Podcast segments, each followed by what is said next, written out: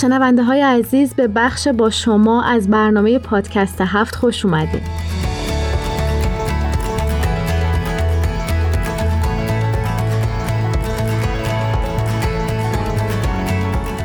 موضوع این هفته رو با دو تا سوال مطرح می‌کنیم و نظر مهمونای عزیزی که تو این بخش از برنامه همراهمون هستن رو میشنویم. می‌خواستم ازتون بخوام در حالی که با ما همراهید بعد از این برنامه شما هم نظراتتون رو برای ما یا به صورت متن یا وایس مسیج بفرستید. از دید شما برای نوسازی سیستماتیک در یک کشور چه نکاتی باید مورد توجه قرار بگیره؟ آیا تنها با تغییر حکومت ها جامعه به ایدارهای خودش می‌رسه؟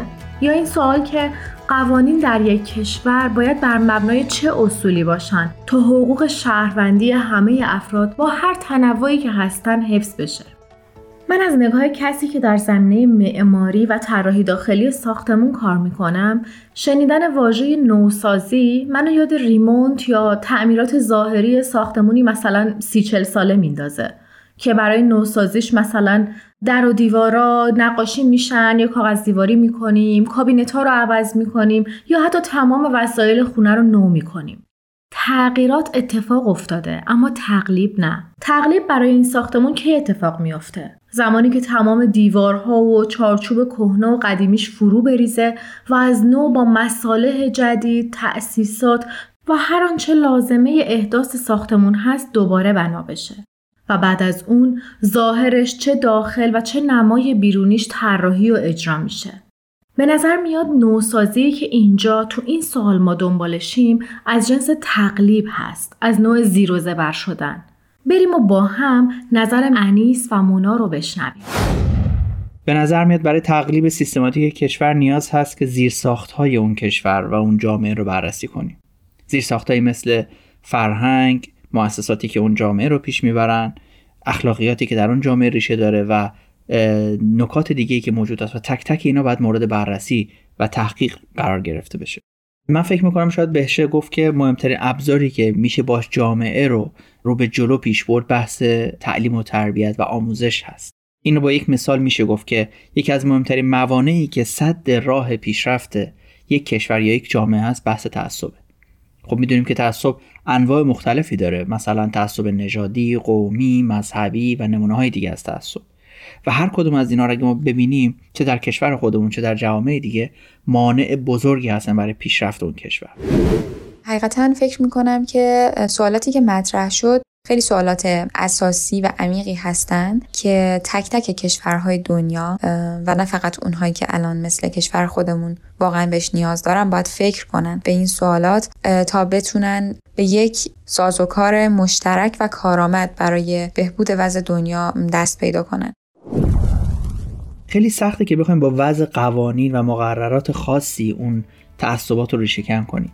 حالا چه این قوانین از طرف حکومت باشه یا چه قوانینی باشه از طرف اخلاقیات اون جامعه. ولی اینا رو که ما بررسی می‌کنیم می‌بینیم که ریشه کن کردن تعصب در اون جامعه خیلی مشکله. و اینجاست که آموزش و تعلیم و تربیت خودش نشون میده.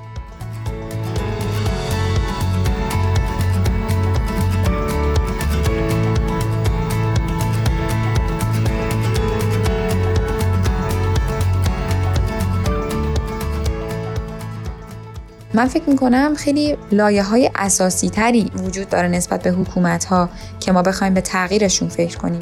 در حقیقت جامعه ما متشکل است از تک تک ما افرادی که کنار هم هستیم و به طبع این کنار هم بودن و زندگی کردن یک سری فرهنگ ها، باورها، ارزش ها، اعتقادات و اینها هست که شکل می‌گیره و حاکم میشه به زندگی ما، به اعمال و رفتار ما و حتی به اولویت هایی که ما توی ذهنمون شکل میدیم و به انتخاب هایی که بهشون دست می‌زنیم. در نتیجه اینها هستند که به نظر من به عنوان لایه های زیرین یک جامعه باید تغییر کنن و بهبود پیدا کنن تا ما بتونیم شاهد یک تغییر ارگانیک و حقیقی در سیستم یک کشور و حتی حکومت ها باشیم. نمونه های از اینو ما داریم. در حتی کشورهای توسعه یافته پیشرفته داریم. می‌بینیم که با وضع قوانین نتونستن اثرات اون تعصب رو برطرف کنن. فقط شاید یکم محدودش کردن. ولی نمونه های خیلی زیادی رو امروز حتی می‌تونیم ببینیم که چه تاثیرات عمیقی روی فرهنگ اون جامعه گذاشته. مثلا بعد ببینیم که قاضی که می‌خواد حکم بده چقدر تحت تاثیر فرهنگ اون جامعه که از تعصب های نژادی یا مذهبی ریشه گرفتن اون تاثیر گرفت.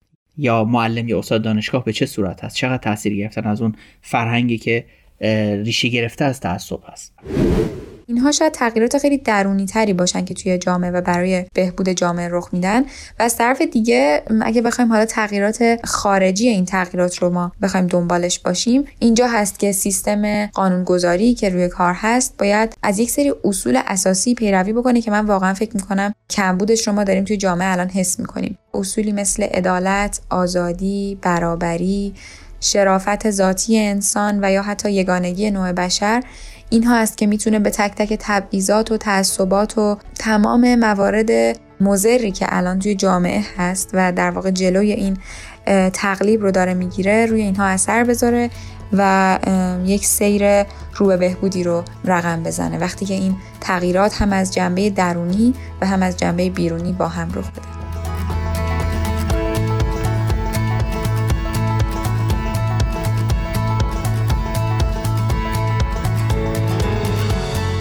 اینا تمام نکاتی است که می‌تونیم مصادیقش رو با چشمون ببینیم.